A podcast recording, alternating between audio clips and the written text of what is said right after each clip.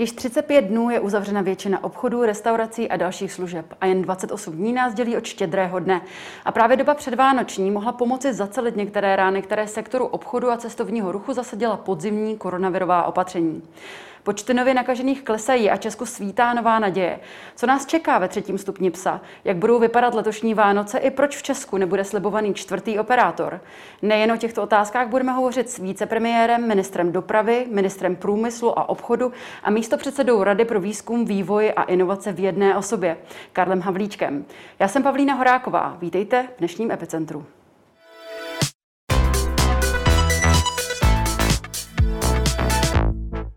Dobrý den, pane vicepremiére, vítejte ve studiu. Dobrý den a moc krát děkuji za pozvání. Jak jste se na dnešek eh, vyspal a spal se trošičku více hodin, než standardně spáváte? Nespal jsem o mnoho více, eh, šel jsem spát někdy kolem půl dvanáctý a stával jsem 4.30, takže je takový klasický čas. Takže opět těch vašich pět hodin? Tak, přibližně asi těch pět hodin. Ti, kdo tento podzim už přes měsíc, ale dobře nespí, jsou tedy majitelé většiny obchodů a restaurací. Česká republika se momentálně nachází ve čtvrtém stupni psa, což znamená, že obchody, služby jsou většinou uzavřené, restaurace musí spoléhat na okénkový prodej a na rozvoz jejich jídel. To je trnem v oku nejen některým senátorům, kteří podali ústavní stížnost, eh, protože považují opatření za diskriminační, zejména pro ty malé provozovny, ale také i samotným zástupcům odborníků, eh, respektive, pardon, zástupců obchodníků. Eh, jste připraveni i na variantu, že ústavní soud dá senátorům za pravdu a že by potom stát musel například vyplácet uh, nějaké obchodní kompenzace obchodníkům?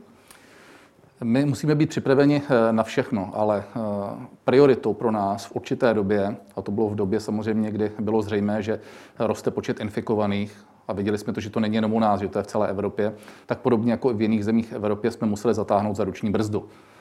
To znamená izolování obyvatel v oblasti sportu, kultury, podnikání, ekonomiky, částečně i průmyslu. Za což si samozřejmě omlouváme. To není možné eh, jinak, eh, jinak prostě ospravedlnit, ale eh, na druhou stranu my to neděláme proto, že chceme někomu škodit. My to děláme proto, že chceme někoho, někoho chránit. A kdybychom to neudělali, tak ten problém, který by vyvstal, by byl výrazně větší. A my jsme museli odizolovat část malou obchodu, a neudělali jsme to podle toho, jestli je někdo malý nebo je někdo velký. My jsme to udělali podle toho zboží, podle produktu, čili řekli jsme potraviny, drogerie, připustme nějaké další nezbytně nutné komodity, suroviny a tak dále, produkty, které by na tom trhu měly být, podobně jako třeba v Rakousku nebo v jiných zemích, tak jsme nechali otevřené. Ale je pravda, že eh, tak, jak třeba někdo říká, že menší české obchody musely zavřít, tak jsou otevřeny lahůdky, jsou otevřeny uzenářství masna, eh, jsou otevřeny pekárny, eh, jsou otevřeny malé koloniály, ale samozřejmě přes metry čtvereční, to jsou jednoznačně supermarkety, hypermarkety. Takže omluva všem, které jsme museli zavřít. Na druhou stranu, pokud bychom to neudělali, v tuto chvíli zažíváme výrazně horší scénáře. Měli bychom plné nemocnice, nezvládali bychom zdravotní péči a podívejte se, co se odehrává třeba v Polsku. Takže si myslíte, že by to na to vyplácení určitých kompenzací nemělo, že by to tomu nemělo dojít? My jsme okamžitě v den vyhlášení všech restrikcí, které jsme museli udělat, protože jsme potřebovali snížit mobilitu obyvatel. Ta byla hmm. neuvěřitelná, potřebovali jsme ji dostat dolů. Ať už se zavřely školy, kultura, sport a tak dále, eh, malé firmy, velké firmy a tedy, tak v tu chvíli jsme vyhlásili kompenzační opatření. Když říkám v tu chvíli, tak to bylo ten samý den. To znamená, Nájemné na 1,5 měsíce 100% uhrazené. 100% úhrady mest, včetně odvodu. A samozřejmě další a další prostě mm-hmm. nástroje podpory typu třeba pětistovky pro, eh, pro živnostníky. Já souhlasím a rozumím tomu, že ne každému to stačí. To je pravda. Ale na druhou stranu prostě udělali jsme to hned a kompenzujeme alespoň z části, pro někoho z velké části náklady. A to nejenom těch dotčených firm a obchodníků, kteří musí mít zavřeno, ale i těch, kteří jim třeba dodávají zboží. Je pravda, že pak už třeba ty náklady na zaměstnance nekompenzujeme ze 100%, ale jenom ze 60%, ale i tak už jsme do té ekonomiky, do podnikání dali přes 220 miliard korun. To je nebývalá částka, ale faktem je skutečně to, že to nestačí prostě mm. saturovat 100% každého. Takže musíme si vždycky uvědomit, že eh, kompenzovat můžeme náklady, Velká diskuze je to, jaký by měl ten dotyčný zisk jestli to budeme porovnávat s obdobím minulým, nebo jestli bychom to porovnávali, kdybychom nic neudělali, jak by to vypadalo později, jestli by taky třeba nebylo zavříno 3-4 měsíce a tím pádem ztráta byla ještě větší. My se domníváme, že férová cesta je kompenzace nákladů a to děláme. Mm-hmm. My se těm kompenzačním balíčkům určitě ještě dneska dostaneme. Já, se, um, já jsem měla na mysli spíše ty kompenzace, které by byly potom nutné vyplácet, pokud by senátoři ústavního soudu uspěli. Myslíte si, že je reálné, že by mohli uspět? Já nejsem právník a jsem jenom přesvědčen, že i senátoři velmi dobře ví, že jsme to udělat museli. Mm-hmm. Uh, z mého pohledu je to politický akt, Eh, ve smyslu zviditelnění se, ve smyslu ukázání. Vidíte, my by jsme vás otevřeli, ale musíme k tomu říct to za B. Mm-hmm. Nikdo nemá přece radost toho, že musíme někoho zavírat v smyslu toho, že odizolujeme část ekonomiky. Já zodpovídám za hospodářství, jestli někdo žije v iluzích toho, že mi dělá radost, že musíme respektovat rozhodnutí zdravotníků ve smyslu, že se zavře 50-70 malou obchodu. No samozřejmě, že nedělá mi to radost, nejradši bych byl, aby bylo otevříno. Mm-hmm. Ale když to nebudu respektovat, nebo když to nebudeme respektovat, no tak tady budeme mít ne 15, ale 20, 25 tisíc, 30 tisíc prostě denně infikovaných, tedy se to nezvládnou a doplatí na to všichni. Nemluvě o tom, že by pak stejně ty restrikce přišly, stejně by byl nějaký totální lockdown a stále bychom několik měsíců. Země, které udělali to, co jsme udělali my a zatáhli za ruční brzdu a zatáhli za včasu za tu ruční brzdu, tak můžou mít ještě relativně alespoň trochu klidnější svátky a Vánoce, například eh, v tom, že ty restrikce před Vánocemi ještě uvolníme. Protože třeba Rakousko, které šlo 14 dní po nás, a všichni na nás ukazovali, říkali, vidíte to Rakousko, to je ta inspirace, tam se dívejte, jak to měli dělat. Zdvořile jsme říkali, nikomu nic zlého nepři, nepřejeme, ale za 14 dní to Rakousko bude ve stejné situaci jako my a bylo přesně v té samé situaci. Mm. Takže je to škoda, samozřejmě i s tím Rakouskem nepřejeme mu to. Bylo by výborné, kdyby jim to šlo taky dolů, ale dělají v podstatě stejná opatření. Zavřený celý malý obchod, akorát, že to mají o týden do 14 dní posunuté. Přesto já mám pro vás slova prezidenta Svazu obchodu a cestovního ruchu Tomáše Prauzy, která zazněla zde minulý týden ve středu.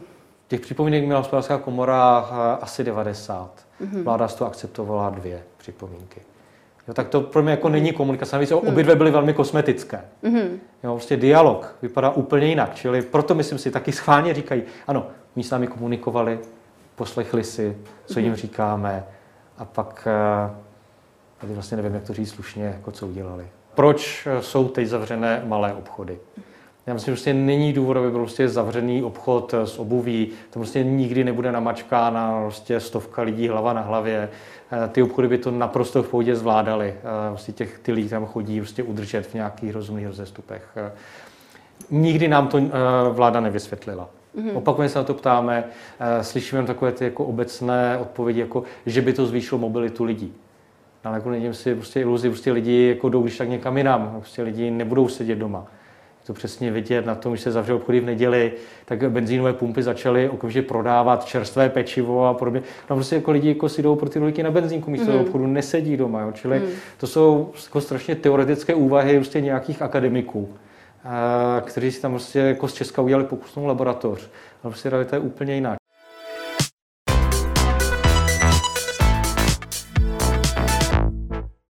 Proč tedy vláda akceptovala pouze dvě doporučení hospodářské komory? Myslíte si že i za vás, že ta komunikace nebyla optimální? Komunikace byla eh, vysoce nadstandardní a eh, my jsme hospodářskou komorou nebo se svazem obchodu a cestovního rochu eh, ten týden, kdy jsme vlastně připravovali ten hlavní scénář toho takzvaného hlavního psa, komunikovali denně. Moje kolegyně, paní náměstkyně Jirotková, s nimi proseděla denně hodiny a hodiny. Já jsem s nimi se potkával obden. Všichni měli dostatek informací. Já neumím říct, jestli dvě se zakomponovaly, ale v každém případě oni šli už potom do detailu a ten detail se teprve projeví teď v těch takzvaných detailních scénářích toho rozvolňování. Takže z jejich eh, úhlu pohledu jsme zakomponovali většinu z toho, co teď se vlastně eh, uvolňuje. To, že jsme se neschodli na některých věcech, je fakt, ale to neznamená, že jsme to s nimi nekonzultovali. Ale aby jsme si rozuměli, já chápu to, že obchodníci a pan Prouza zastupuje obchodníky, tlačí na to, aby měli otevříno. To je naprosto z jejich strany relevantní, regulérní. Jde jim o biznis, jde jim o to, aby mohli prodávat a jde jim o zisk, o tržby. Na tom není nic nepochopitelného. Na druhou stranu, pokud my bychom vycházeli všem zájmovým skupinám takhle vstříc, tak by skutečně ta mobilita se nesnížila. To není fráze že se sníží mobilita. Pokud chceme dostat epidemii pod kontrolu, musí se omezit sociální kontakty. A můžeme se bavit o tom, kde všude jsou. Jsou v kultuře, co jsme udělali. Museli jsme omezit kulturu, stejně tak jako obchod. Jsou ve sportu, museli jsme omezit sport. Jsou ve společenských potkáváních nebo sociálních kontaktech rodin. Museli jsme toto omezit, podobně jako v Izraeli nebo v jiných zemích. No, museli jsme omezit kontakty, které jsou v obchodě, v malobchodě a tak dále. A samozřejmě ve školství. To znamená, Díky těmto pěti klíčovým oblastem opatřením se nám podařilo tu mobilitu, a to se měří každý den, snížit zásadním způsobem a díky tomu jsme tam, kde jsme. Říct dneska, kdybyste nechali všechno otevřené, například obuvníky a tak dále. Je to všechno v pohodě? Omyl. Není to v pohodě. Proč to tady zavírají v tom Rakousku? Proč to zavírají v Belgii? Proč to zavírají prostě v jiných zemích? No, protože vědí, že mobilitu nějakým způsobem musí snížit. A není pravda ani to, co říká pan Prouza s tou nedělí. Ačkoliv i já jsem byl ten, kdo říkal, že jsem byl samozřejmě na straně těch obchodníků, hájím hospodářské zájmy a říkal jsem, pojďme se zamyslet nad tím, jestli tu neděli opravdu neotevřeme. Tlačil jsem na to ukázali mi jasné grafy, ukázali mi jasné scénáře a ukázali mi to, že tím, že je zavřená neděle, tak klesla mobilita lidí o 80% zatímco tím, že v sobotu otevřeno, logicky je o něco více lidí, kteří nakupují, tak stoupla mobilita o 15% Nikoliv z eh, eh, v neděle, ale z průměru, to znamená, nebo ze soboty. Fakticky to znamená, že se tím zásadním způsobem snížila mobilita. A opakuji, díky všem těmto opatřením mohou dneska děti do školy, Díky všem těmto opatřením můžeme za několik dní otevírat malou obchod, částečně otevírat restaurace, částečně takže budou mít do deseti otevřeno, byť s menším počtem lidí. Můžeme otevírat penziony, můžeme otevírat služby, pedikury, manikury. Zatímco Rakousko třeba pojede minimálně eh, týden eh, po nás. To znamená, omluva za to, že jsme to museli udělat, je to nepříjemné, snížili jsme komfort, ale na druhou stranu ochránili jsme tím zdraví obyvatel a současně z toho můžeme být rychleji venku. Jiná cesta nebyla možná.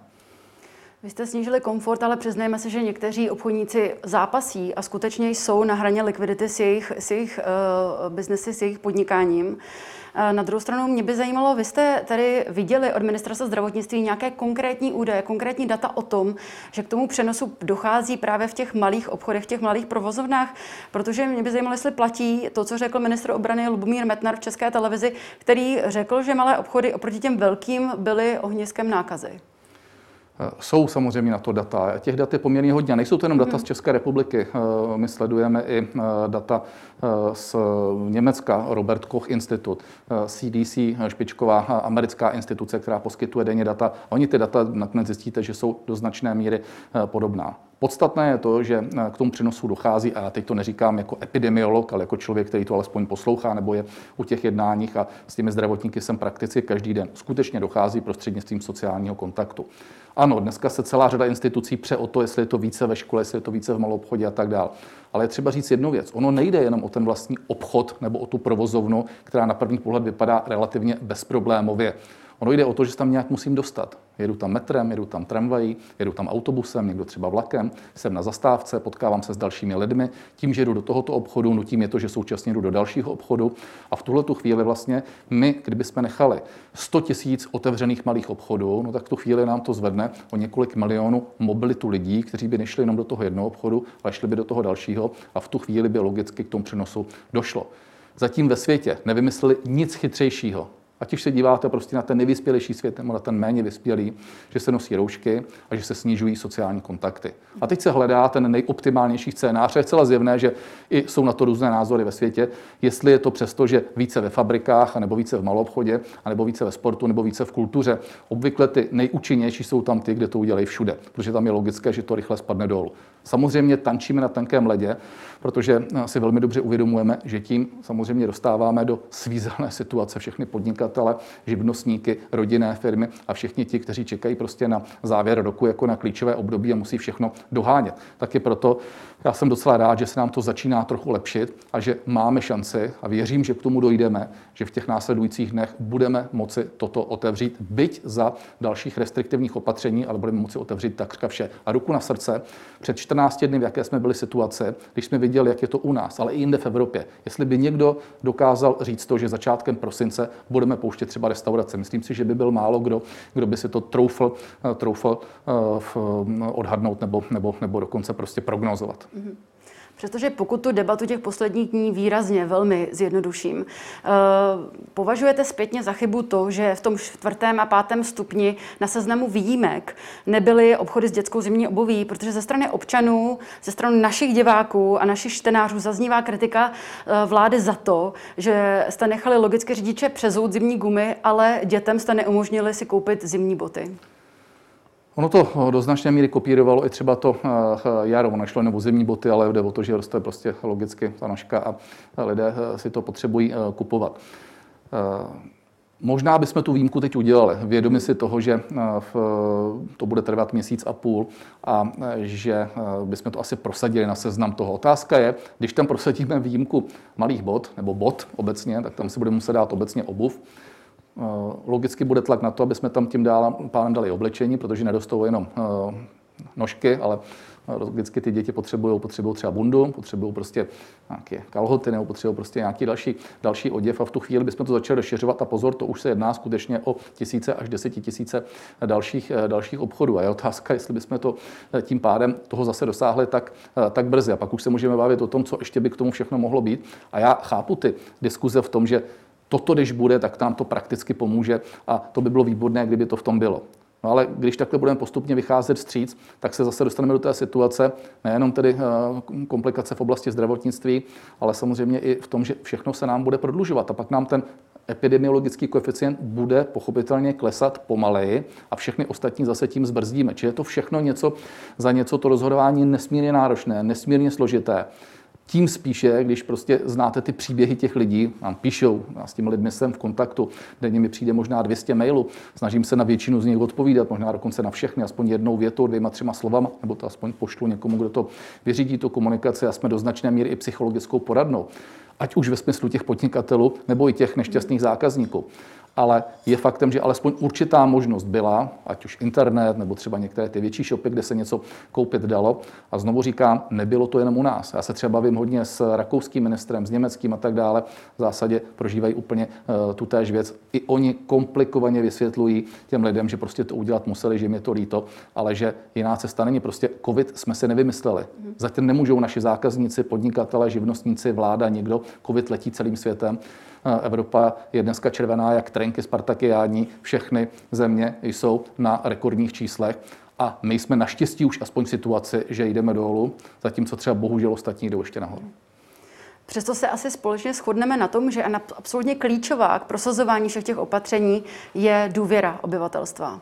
A já se zeptám, jak si myslíte, eh, že působí to, když vy se jako vláda společně na něčem domluvíte, po dlouhých debatách, eh, předpokládám detailních analýzách, najdete řešení, které společně prezentujete a potom ministr zdravotnictví eh, Jan Blatný vystoupí v televizi a řekne, že on by třeba ty prvňáčky vůbec už domů neposílal, nechal by je ve škole, nebo vlastně, když se podíváme i například váš, kdy vy jste ve středu, kdy nastala ta opatření, vstoupily v platnost opatření o omezení počtu na metr čtvereční prodejní plochy a vy jste vystoupil a řekl, že se pokusíte nějakým způsobem otevřít prodej v neděli nebo i navýšit ty osoby na, na metr čtvereční v prodejnách. Um, jak myslíte si, že tohle to zvyšuje tu, tu důvěru těch lidí ve vás jako vládu? Neměl byste vystupovat více jako celek? Tak uvědomme si to, že ta vláda je v situaci, ve které tady nikdy historicky žádná jiná vláda nebyla. Na žádnou jinou vládu, a nejenom u nás, ale jen v jiných zemích, nebyl nikdy kladen větší tlak, neměli větší odpovědnost a nemuseli činit náročnější rozhodnutí za posledních desítek let, než je na tuto vládu.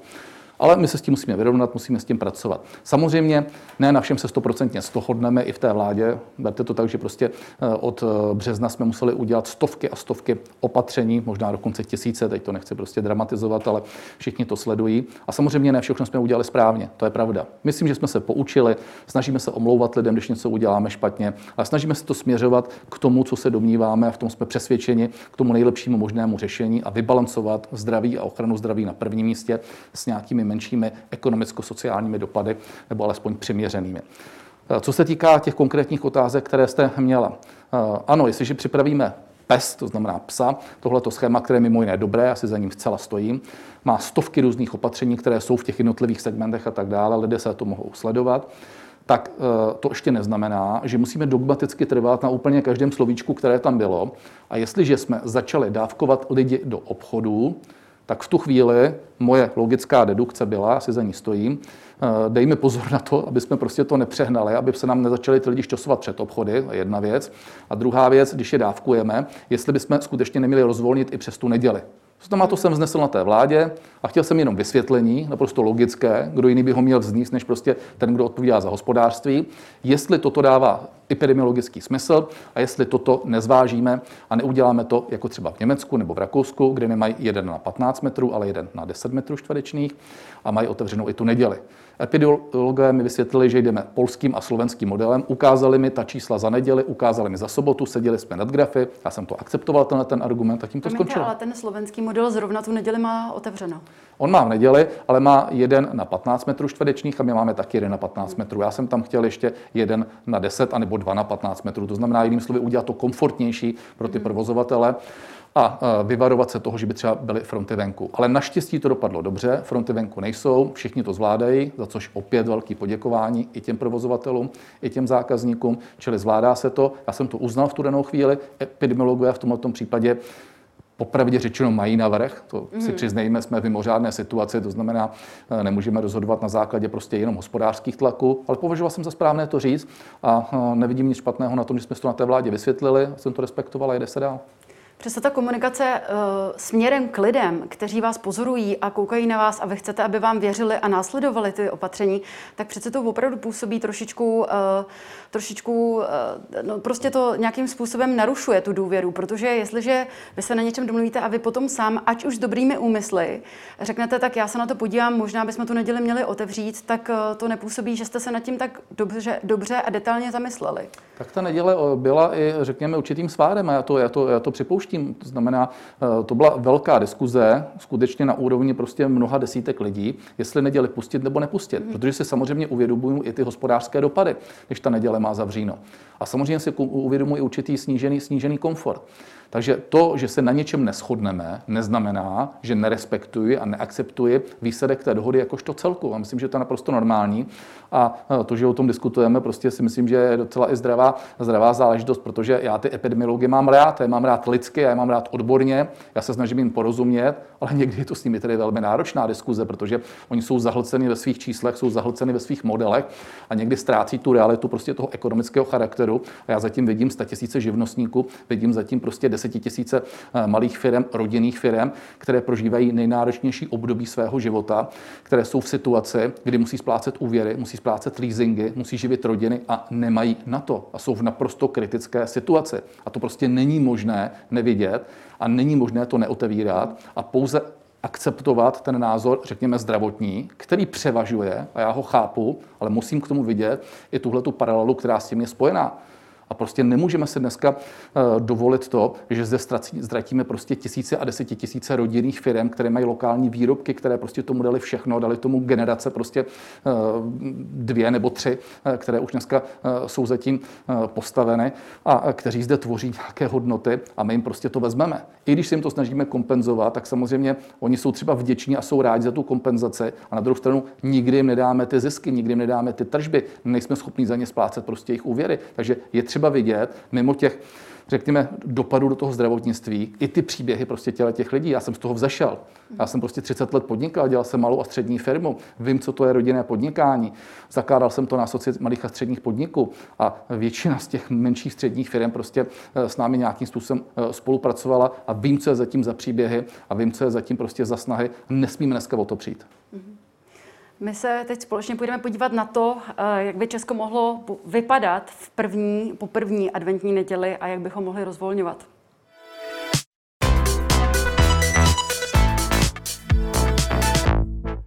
Pokud nedojde tedy k nějaké radikální změně, co se týká počtu nakažených a nebo respektive eh, spíše toho indexu rizika, Česká republika by od pondělí mohla vstoupit do oranžového stupně.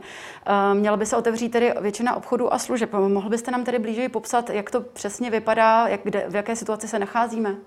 Tak zaprvé eh, musím říct, že máme šanci v pondělí se dostat do oranžového stupně nebo do stupně číslo 3 a v zásadě pustit většinu obchodu a služeb a restaurací, ale musí se potvrdit ten sestupný trend, to znamená, že sedm dní za sebou budeme v tom epidemiologickém koeficientu pod 60. Teď už jsme asi třetí den za sebou na úrovni 57 a musí se nám to ještě potvrdit v následujících dní až do neděle.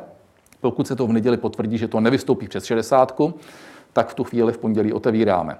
Ale pozor, není to tak, že v neděli řekneme a v pondělí se otevírá. My už dneska pro jistotu ukážeme a ukazujeme všechny klíčová odvětví nebo všechny klíčová odvětví. Ukazujeme, co je třeba v té kategorii 3, to znamená od toho pondělí, když to dopadne, vlastně splňovat, jaké musí být hygienické parametry a tak dále. Takže všichni podnikatele, živnostníci to najdou na stránkách Ministerstva průmyslu a obchodu. Dneska odpoledne to dostávají všechny svazy, asociace, komory a budu to průběžně komunikovat ve všech médiích. V podstatě nedělám teď nic jiného celé odpoledne, že to vysvětluji, včetně toho, že to říkám vám. Mm-hmm. Eh, ministr Hamáček byl poměrně pesimistický po dnešní tiskové konferenci ústředního krizového štábu. Eh, upozorňoval na to, že dva nějaké ty koeficienty se poměrně zhoršily. Eh, jak to vidíte? Vy jste spíše optimistický? Jsem přiměřeně optimistický. Máme čtyři koeficienty a je pravda, že dva z nich, konkrétně R-faktor a koeficient počtu denně nakažených ve srovnání s tím dnem předcházejícím jsou horší. E, ano, e, na druhou stranu je třeba nepanikařit v tuhle tu chvíli a počkat si ještě jeden, dva dny a uvidíme, do jaké míry se nám to potvrzuje či nepotvrzuje, protože nezapomeňme, že ten minulý týden byl specifický v tom, že tam byly dny volna nebo den volna, což se samozřejmě projevilo v tom, že tam ta čístka byla extrémně nízká v ten daný den. To znamená, buďme prosím pěkně v tomhle tom všichni teď v klidu, Všichni vědí, a to my nezakrýváme, a nepochybně to vědí všichni obchodníci, všichni restauratéři a věřím, že i většina zákazníků, že funguje právě systém PES a ten systém PES je naprosto transparentní. Všichni vědí, že když se dostaneme do té kategorie, co se vlastně bude dít a současně vědí, že eh, o tom nikdo nespekuluje dneska politicky, ale je to otázka toho, jaké bude takzvané epidemiologické skóre. Znovu říkám, to neznamená, že na těch desítkách opatření nemůžeme najít jednu, dvě chybky, které třeba opravíme, anebo se budeme bavit o smysli neděle ano nebo neděle ne. Ale princip toho psa a drtivá většina těch opatření ta zůstávají. Takže počkejme si v těch následujících dnech. Eh, pan Hamáček je o něco více skeptičtější, chápu, že prostě vidí poslední dva dny a není z toho nadšený, nikdo z toho nejsme nadšeni a my rozhodně nepůjdeme přes vint. To znamená, pokud by dospělo to k tomu tak, že by bohužel to vyskočilo na 60 v následujících pěti dnech, no tak musíme respektovat pravidla, která jsme nastavili a opětovně čekat chvíli. Mhm. Přesto, kdyby se podařilo tedy to eh, score nebo ten index respektive eh, nechat, aby byl pod těch 60, jak by tedy to rozvolňování vypadalo? Ať už to dopadne v to pondělí, což si přejeme, nebo třeba o pár dní eh, později, tak eh, v zásadě eh, maloobchod se bude otevírat, ať už se jedná o maloobchod na ulici nebo o maloobchod v obchodním centru. Jeden člověk na 15 metrů čtverečních a 2 metry distance.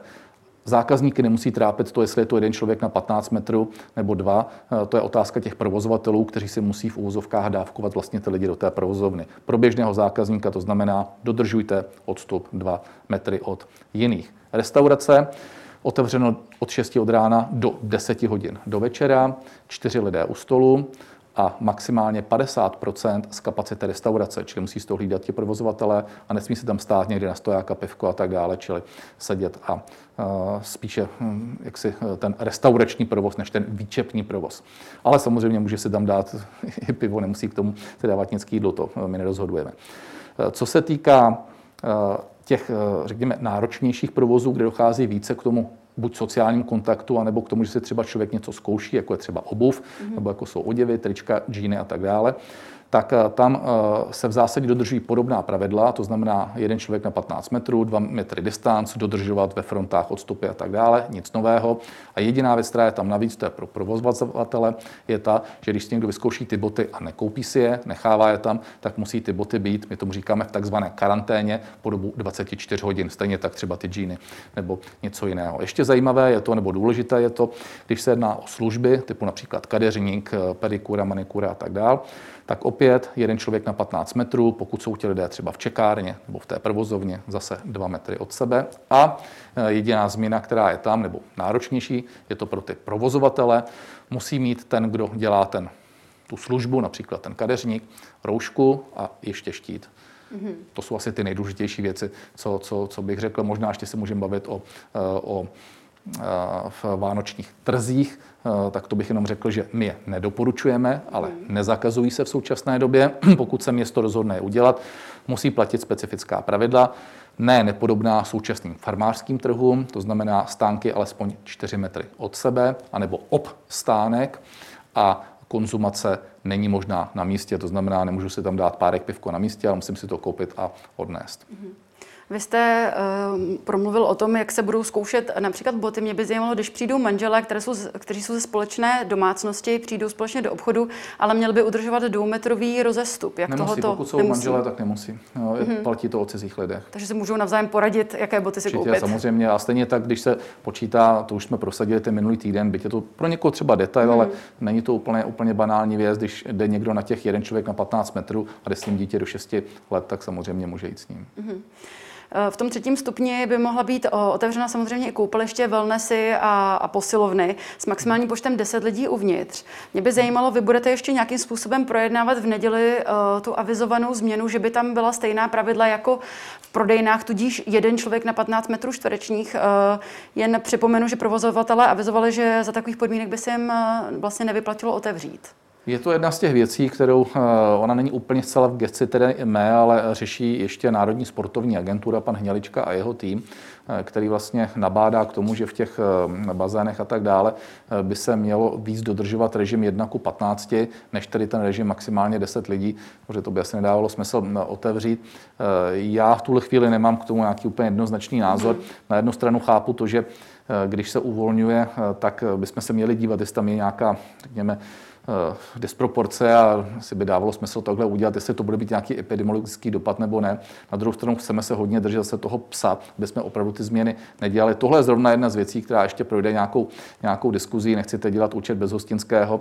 Eh, možná eh, se s tím jenom počká třeba několik dní, jak se bude ta situace dále vyvíjet, protože je důležité říct, že ten pes je přehledný, je spravedlivý. Konečně udělali jsme ho proto, že si ho žádali lidé, žádali si ho odborníci, obchodníci a tak dále. Mimo jiné toho psa má jenom několik několik eh, zemí eh, v Evropě. Samozřejmě jmenuje se jinak, ale, ale tohleto mhm. schéma. Myslím si, že to spravedlivé je, ale pozor, je to přísná věc. To znamená, pak se tedy něčeho držme, a nemůžeme už potom spekulovat, když jsme se na tom shodli a epidemiologové to skutečně potvrdili po náročných diskuzích a můžu vám říct, že jsem z toho tak jako málo spím, tak tady jsem skoro vůbec nespal, protože to byly pro mě diskuze, které, které byly eh, skutečně extrémně náročné, když víte, že rozhodujete o tom, nebo bojujete za ty, kteří pak budou prostě třeba stát a mít zavřeno. O to jsem raději, že se nám to všechno daří udělat potom naraz a otevírat mm. skutečně v jeden den, byť za náročných restrikcí, tak pozor. Eh, když eh, se to bude vyvíjet dobře, tak vždycky sedm dní se musí potvrdit to skóre toho daného dne. Ale když se to, nedej bože, bude vyvíjet špatně, tak po třech dnech se to háže zpátky. To znamená, uh, nikdo si to nepřijal, kdyby se ta situace zvrátila a letěly nám čísla nahoru, tak vlastně za tři dny se to musí zavírat. Ale to si nikdo nepřeje samozřejmě. Takže žádná garance uh, nebo slib uh, obchodníkům, že když konečně otevřou, že by zůstali alespoň otevření do, do začátku Vánoc nebo alespoň 14 dní, tak to neplánujete.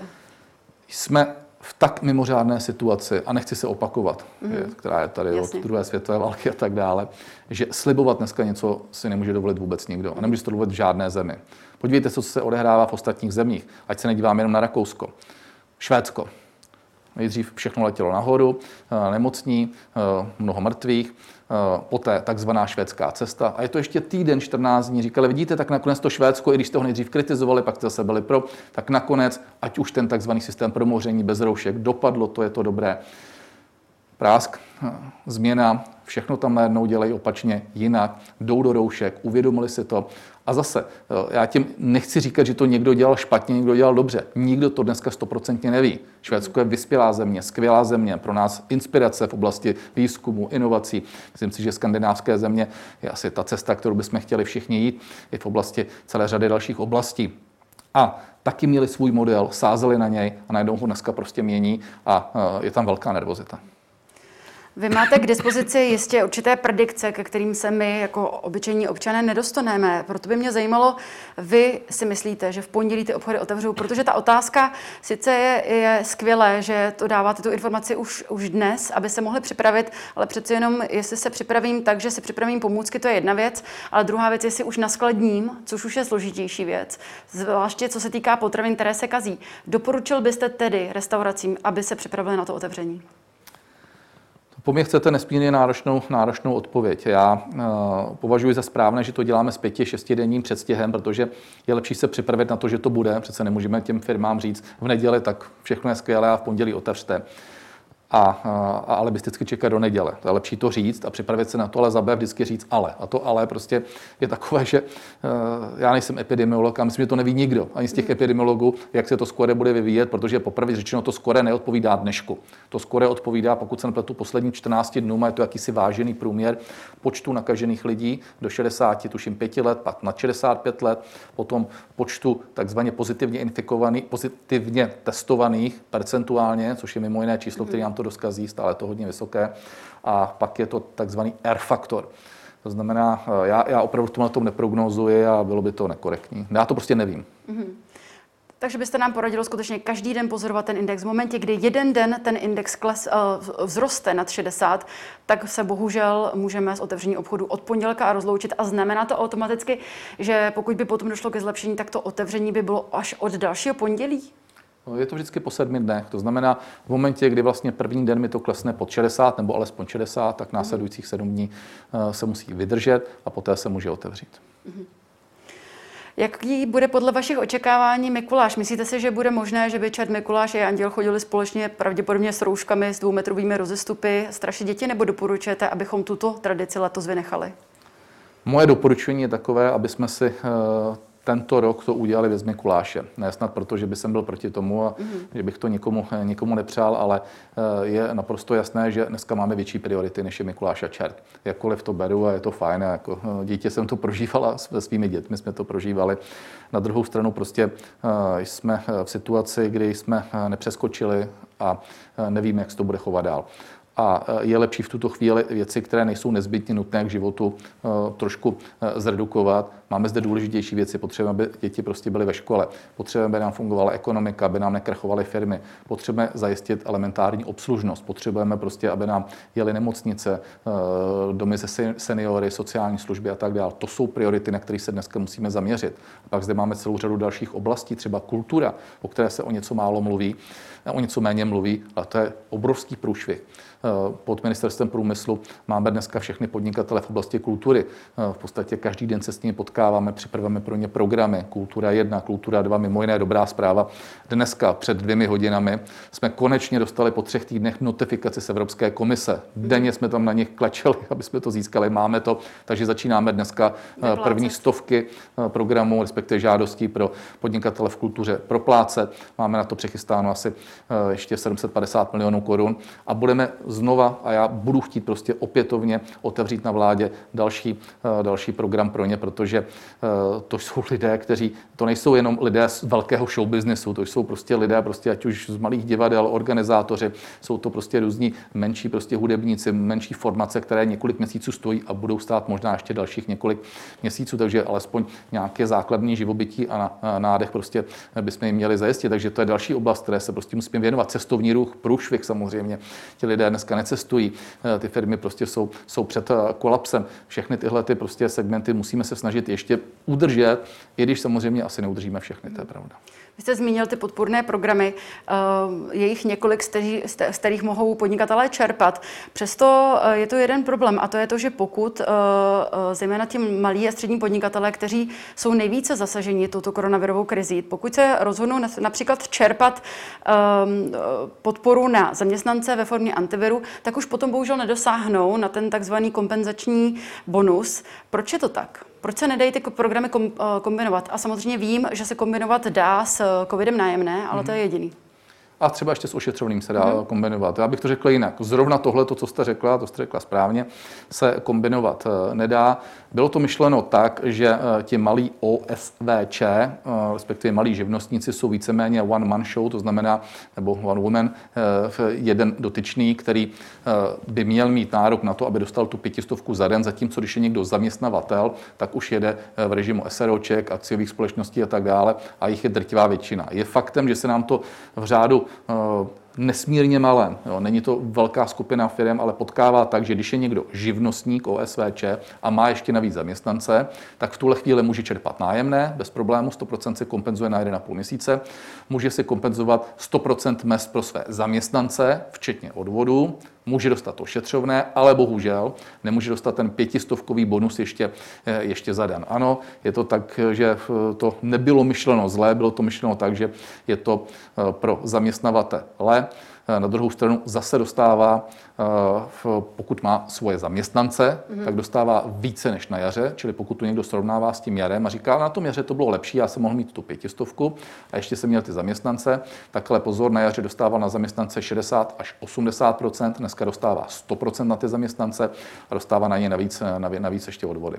Jistě, pane ministře, to je, to je všechno skvělé, ale na druhou stranu ten podnikatel nemá jenom mzdové náklady. Přece jenom má tam leasingy na auta, musí platit elektriku, plyn, eh, vodu, eh, skladovné a podobně a další náklady. A ty on hradit nemůže, nemůže a nezapomeňme na to, že musí pokrýt taky svoji vlastní potřebu. Nestálo by za to udělat výjimku, aby se to dalo kombinovat v těchto situacích, když sám říkáte, že to je malé procento?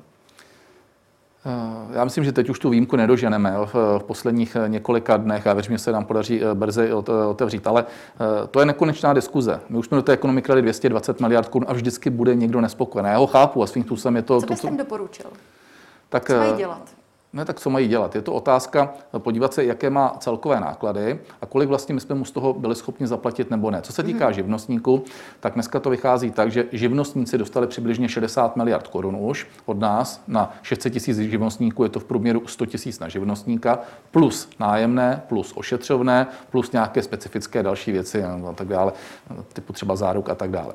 Eh, což není úplně malá, malá částka. Ale já to chápu, že někdo řekne, prosím vás, vy mi říkáte, že jste mi dali 100 tisíc za 6 měsíců, ale já jsem měl náklady třeba 300 tisíc nebo 400 tisíc. To znamená, kde mám vzít těch dalších 200 nebo 300. Ale já to říkám rovnou, my neumíme a nemůžeme dát každému 100%. To prostě je nereálné. I takhle ta ekonomika praská ve švech. Jsme na částce 220 miliard korun.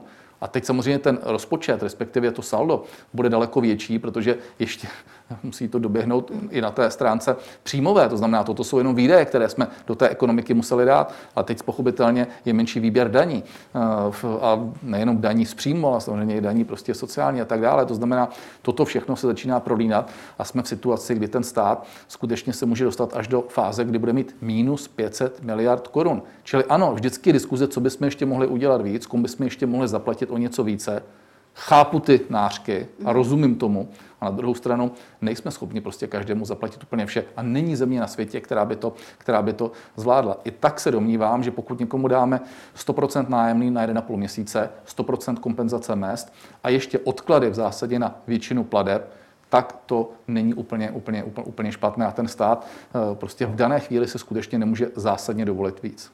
Rozumím tomu dobře, že bohužel tomu malému procentu živnostníků momentálně pro ně nemůžete nic víc udělat tak v tuto chvíli žádná změna, protože to probíhá, je to daný zákonem, tak není možné nic dalšího očekávat. Ale znovu říkám, živnostníci dostali eh, v tuto chvíli už kolem 60 miliard korun. Českem kromě koronavirové krize hýbou ale i další aktuální témata a právě na ně se zaměříme v poslední části Epicentra s ministrem Karlem Havlíčkem.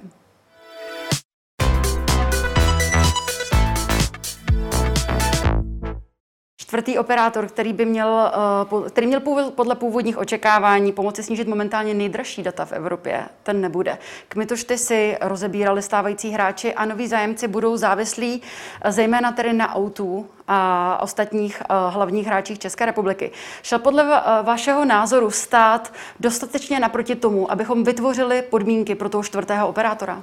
Nám už bylo jasné, že nemůžeme vytvořit podmínky, protože eh, sem nikdo čtvrtý by nepřišel. Ani ve Spojených státech nemají čtvrtého. Čímž neříkám, že kdyby sem někdo přišel, že by to nebylo to řešení úplně nejlepší. Ale viděli jsme v posledních dvou letech, že to skutečně nastat nemůže. Těch hráčů není tolik na světě, my jsme si je všechny objeli a oni velmi korektně řekli, že dávat na ten trh řádově 15-20 miliard korun se jim nevyplatí. Jediná možná cesta byla, a mimo jiné dneska už v Evropě eh, tu naší cestu začínají eh, poměrně intenzivně komunikovat a propagovat, je cesta přes takzvané středně velké hráče, to znamená nesoustředit se na nějakou ikonu eh, typu Orange, která by sem přišla a nepřijde, soustředit se na střední hráče, je podpořit a vytvořit jim takzvaný nákladový roaming, přeložím to hned do češtiny, mezi těmi stávajícími a těmi středními. Co to znamená?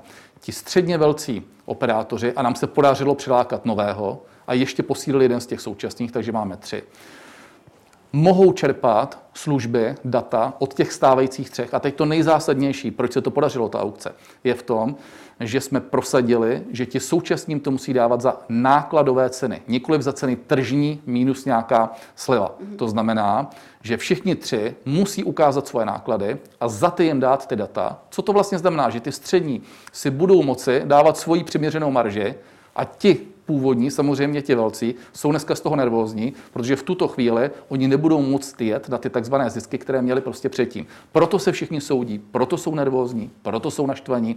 Nicméně ze sedmi uh, soudních, nechci říct pří, ale návrhu uh, všech sedm spadlo v tuto chvíli pod stůl. Předběžná opatření nebyla uznána soudy, ale rozumím tomu, ale byl to jediný možný uh, scénář, který jsme mohli zrealizovat. To znamená, my jsme ten trh nabourali tím, že jsme donutili dát tyhle ty ceny. V čase se to stoprocentně projeví tím, že ty ceny půjdou dolů. Nevíme samozřejmě, o kolik půjdou dolů. Mm-hmm. Ale pozor, cílem aukce nebylo jenom to přilákat sem další, což se podařilo, ale současně vytvořit zde zázemí pro 5G infrastrukturu. Ta je důležitá pro zdravotnictví, pro školství, pro dopravu, samozřejmě pro zábavu, pro hry a tak dále. A to se podařilo. A zase chci být objektivní i k těm původním třem, kteří zde jsou tak díky nim tady dneska máme skutečně velmi dobrou technologii, infrastrukturu vytvořenou, že zde to takzvané 5G, které využije každý. Mm-hmm. I třeba jenom proto, že dostane lepší zdravotní péči tak eh, zde na to dneska zázemí máme slušně. Takže v dané konstelaci si myslím, že jsme uhráli maximum možného. Navíc ještě stát získal do rozpočtu asi 5,6 miliard korun, což je víc, než jsme předpokládali. A ještě jsme vytvořili průmyslu, průmyslu docela eh, specifické spektrum. Takže eh, v tuto chvíli jsme šli takzvanou slovenskou cestou, anebo cestou menších a středních zemí, které nemají šanci získat čtvrtého operátora. Když to schrnu, vy jste z výsledky aukce spokojen a očekáváte tedy, že by ty ceny těch nejdražších dat, protože to je to, na čem nám tady občanům záleží, očekáváte, že by mohly klesnout? Já bych to řekl, že u těch nejdražších tam už se to podařilo. Bohužel u těch levných se to nedaří. Tam jsme nespokojeni, to znamená, levné tarify musíme dostat ještě dolů. V dané chvíli a v dané konstelaci aukce dopadla eh, nejlépe, jak dopadnout mohla, protože asi po sedmi až deseti letech se vůbec podařilo sem získat nějakého operátora. Teď jsem vůbec nikdo nebyl schopen přijít. Tady se kdysi ještě v roce 2010, 2011 prostě přišlo o spektra, to znamená získávat nějakého takovéto hráče na tento trh opravdu nebylo jednoduché. Já jsem rád, že covidu navzdory eh, ti střední prostě do toho šli, zainvestovali, vytvoří se tady konkurence, byť možná jiná, než všichni předpokládali. Já jsem přesvědčen, že každý, kdo se na nás dneska dívá, eh, vám, komukoliv, je úplně jedno, jestli tady bude operátor číslo 4, 5, 6. Oni chtějí jednu jedinou věc data Snížená za rozumné data. ceny, mm-hmm. čím jsme tomu vytvořili prostředí, a za B, aby z nám fungovalo i do budoucna 5G, to znamená nejmodernější sítě, rychlé mm-hmm. sítě, které budou vytvářet pohodlnou dopravu, zdravotnictví, vzdělávání a tak dále. Ta aukce obojí splnila. Dalším tématem, který hýbe českou politikou momentálně, je to, že Evropská komise s konečnou platností rozhodla o tom, že neproplatí evropskou dotaci 100 milionů korun, kterou ale už Česko vy, vy, vydalo na stavbu linky na výrobu toustového chleba v pekárně eh, společnosti Penam. Jak moc vás tento výsledek překvapil a kde se stala podle vás chyba? Eh, já to ani nehodnotím, jestli překvapilo nebo nepřekvapilo. Já se na to nedívám, jestli je to firma z holdingu Agrofert, nebo je to firma z holdingu XY. Mm-hmm. Pro nás jsou všechny firmy na stejné úrovni. Žádná firma nesmí být zvýhodněna ani neznevýhodněna. Je stovky případů ročně, kdy se uh, dohadujeme s Evropskou komisí a uh, komunikujeme s ní to, jestli prostě naše hodnocení bylo v pořádku nebo nebylo v pořádku. S okolností u společnosti Agrofert nám přišly teď dvě zprávy. Tuším teda, že jsou ještě v angličtině, ale eh, pokud mám poslední informace, a toto já nějak detailně nezjišťuji, tak eh, u té eh, jedné stojí to, co vy jste tvrdila, to znamená, Evropská komise si stojí za svým, že se nejednalo o inovaci, a u té druhé v rovněž holdingu Agrofert zase dali zapravdu nám. To znamená, jedná se o jinou společnost, o společnost v oblasti energetiky a ta společnost byla uznána zase naše připomínky, které jsme měli, respektive náš názor, který tam byl. Čili já na tom demonstruji jednu jedinou věc, že prostě něco se uzná, něco se neuzná, ale ať už se to uzná nebo neuzná, Každá firma, včetně tady eh, této společnosti, potom bude s ní eh, komunikováno tak, jako s každou jinou. To znamená naprosto běžném režimu. Pokud to někdo nezaplatí, my to budeme chtít po té firmě. Pokud někdo uzná naše argumenty, tak logicky zase prostě ta firma dostane tu podporu a je úplně jedno, o jaký typ společnosti se jedná. Všichni musí mít stejné parametry. Já garantuji, že eh, na těch rezortech, minimálně tedy na těch, u kterých jsem já, to funguje. Notabene, aby jsme se rozuměli, toto řešíme případy z roku 2015 nebo 16. V té době byl ministrem pan, tuším, mm-hmm. Mládek a jeho rozhodně nelze podezírat z toho, že by to byl eh, člověk z fanklubu pana Babiše. Tu dotaci odsouhlasilo Ministerstvo průmyslu a obchodu, hmm. ale je tedy na místě po, fir, po, fir, po firmě Agrofert požadovat to vrácení peněz, eh, které byly už vyplaceny ze státního eh, rozpočtu. Bude to, myslíte si, ministerstvo, předpokládá ministerstvo pro místní rozvoj. Komunikujete s nimi, jestli to budou vymáhat?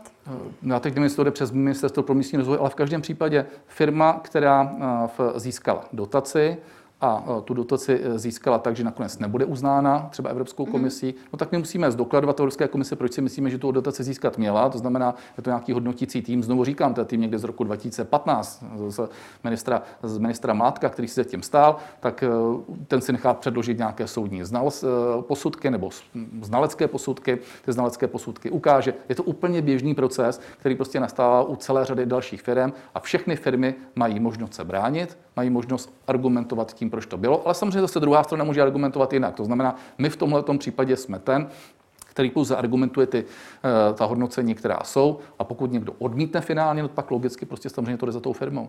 Mm-hmm. Co tam se tady napřímo, kdo těch 100 milionů zaplatí? No pokud Evropská komise neuzná soudní mm-hmm. znalectví nebo soudní posudky a tak dále, no tak samozřejmě to zaplatí ta firma. Mm-hmm.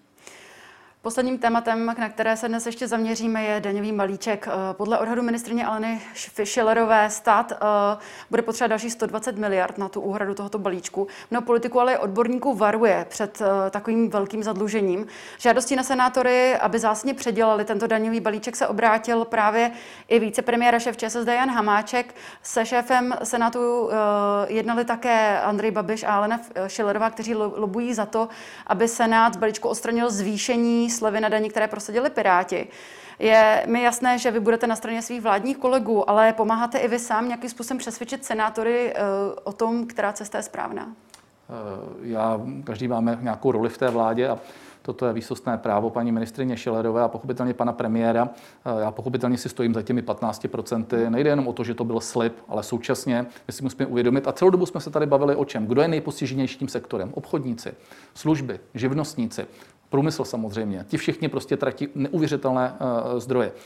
A my tím letím všem vlastně vycházíme vstříc, protože jestliže se bavíme o 70 miliardách, a já věřím, že to skončí na těch 15% a 70 miliardách a tu minelu, kterou udělali Piráti v nějakém prostě eh, stavu prostě eh, nějakého nadšení nebo nějaké prostě naivity nebo možná stavu prostě velké neskušenosti, to možná asi je nejpravděpodobnější, tam prosadili dalších desítky miliard korun, o kterých ani nikdo netušil, tak v tuto chvíli budeme mít 70 miliard korun v ekonomice.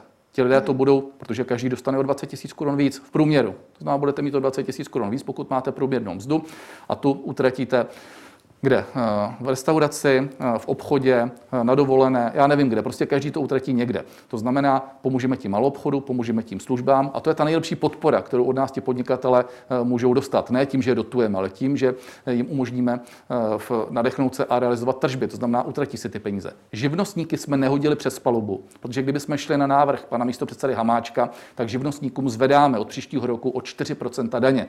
A prosím pěkně, řekněte mi, jak bychom měli vysvětlit, živnostníkům, milionu živnostníkům, nebo 600 tisíc na hlavní pracovní poměr, abych byl přesnější, jak jim vysvětlíme, že v postcovidové době jim zvedneme o 4% daně. To neobstojí u nikoho. A mají pravdu samozřejmě. A za další pomáháme do značné míry i průmyslu a velkým zaměstnavatelům, nebo středním a větším, kteří samozřejmě v této době taky nemají ty výsledky, jako měli, byť popravdě řečeno jsou na tom ještě relativně dobře, ale výrazně hůře než v letech minulých ale pochopitelně jejich lidé taky chtějí, aby se jim předávalo na mzdy. To znamená, mají odbory, jsou to nesmírně náročné diskuze. A my v tuto chvíli vlastně jsme odbourali to, že odbory budou požadovat, anebo jejich zaměstnanci navýšení mest, protože dostanou přirozenou cestou, nebo cestou prostě eh, tohoto eh, schématu nebo tohohle režimu o 7%, o 7% navíc. Takže de facto pomáháme tím v postcovidové době ekonomice. Slíbili jsme to, to znamená plníme to, co jsme řekli. Ale přesto vy jste sám řekl, že hlavním důvodem zrušení superhrubé mzdy bylo to rozpohybování uh, ekonomiky, ale podle studie Vysoké školy ekonomické tato změna nebude mít kýžený efekt, protože je výhodná zejména pro vysokopříjmové občany a ti, kteří by si t- skutečně ty peníze vrátili do té ekonomiky, to znamená uh, ti, kteří mají menší příjmy, tak ty z toho budou profitovat nejméně. Tady je těchto, a, uh, vy jste zmiňoval 70 miliard, já jsem dohledala informaci 90 miliard, uvidíme, která, uh, jak to vlastně nakonec dopadne, ale je, jsou tyto uh, miliardy korun korun. Je to opravdu efektivně vynaložený náklad? Tak máte pravdu, 70 miliard už je ta čistá částka, 90 je ta hrubá, ale pak se mm. ještě o to odečte zase ten benefit z toho DPH, který tam je. Takže to, to s, s tím souhlasím, co jste říkala. Aby řekl ještě ten úplně prapůvodním důvodem, není jenom tedy to, že to dneska dáme do té ekonomiky, ale to, že tady uh, rušíme prostě uh, skutečně uh, jeden velký švindl. To dokonce i ti, kteří ho připravovali, to znamená, to byla tenkrát Topolánková vláda a tak dál. A dneska už další generace ODSky, která tam je a která to teda naštěstí podpořila, tak v zásadě uznává, že to bylo špatně. Celou tu dobu, co se to zavedlo, to nebylo správně, jenom se čekalo, která vláda najde tu odvahu, že to na ten megašvindl zruší. Abych to překroutil na to, eh, co to vlastně znamenalo pro běžného spotřebitele občana. Eh, za tu dobu, co se jim slíbilo, že budou mít 15%, to bylo rok tuším 2008, a najednou si jim z toho udělalo, nemáš 15%, ale máš 15% eh, ze superhrubé mzdy, to znamená, nemáš to, co bereš, ale máš vlastně o 34% navíc. Mm-hmm. Tak z toho ti to budu počítat. Čili tenhle ten jednoduchý trik, který byl, tak člověka s průměrnou mzdou to stálo jedno auto. To znamená, ten, kdo to zavedl, nevím, to byl tenkrát Topolánek, kdo to byl, eh, pan Kalousek a tak dále, tak prostě nech těm lidem prostě každému s průměrnou mzdou eh, dneska vyklopí jedno auto. To je ten švindl, který na tom nastal. A teď pak už byla jediná diskuze o jediné věci. Kdo se odváží to zrušit? Samozřejmě, že to je náročné to zrušit, protože rušíme desítky miliard korun přímo do státního rozpočtu, to je nepochybné. Kdy jindy to udělat, když ne teď, když ti lidé nebudou mít peníze, když ti obchodníci potřebují peníze, služby potřebují peníze, průmysl prostě nechce zvyšovat mzdy. To znamená, jestli jsme to nikdy měli udělat, tak to udělejme, udělejme teď. To, co říkáte, eh, že eh, ti, co mají větší příjmy, ušetří více, no to je vždycky, ale to prostě bereme to percentuálně a je pravda, že když někdo bere 50 tisíc a někdo bere 25 tisíc, tak je to uh, přepočtu eh, na eh, to procento eh, v tom objemu víc samozřejmě pro toho, kdo má 50, ale to neznamená, že ten, kdo bere 20, 25, to nemá ten benefit. Má ho samozřejmě rovněž, protože ty procenta jsou pro každého stejný. Samozřejmě ještě záleží na různých odečitatelných položkách a tak dál, ale celkově do té ekonomiky přijde, tak jak jste to řekla, to je správnější číslo, těch 70 je očištěných 90 miliard a ty skončí nakonec té ekonomice. Ty hmm. skončí u těch, kteří dneska tu podporu potřebují možná nejvíce. Podle údajů právě Vysoké školy ekonomické ten propad veřejných rozpočtů bude o 90 miliard, na druhé straně by přímá spotřeba domácností vzrostla pouze o 48 miliard. Je to dostatečné? Ano, ale eh, co chceme dneska řešit? Jsme v situaci, eh, která je eh, naprosto mimořádná. Kdo, prosím pěkně, v listopadu, v prosinci minulého roku, kdybychom tady seděli přesně v tuhle dobu, mohl tušit, co přijde. Že zde budeme mít prostě v době, kdy jsme rostli v té, v, té, v, té, v té době, kdy jsme měli ideální míru zadluženosti, kdy jsme ji průběžně snižovali, a to tady nechci stále opakovat, ale v roce 2014 byla zadluženost 41%, v roce 2019 byla 29%, jedna z nejlepších v Evropě, srazili jsme to dolů, měli jsme perfektní makroekonomiku, teď jsme se snažili prorůst a tak dále a najednou prostě rána, která přijde.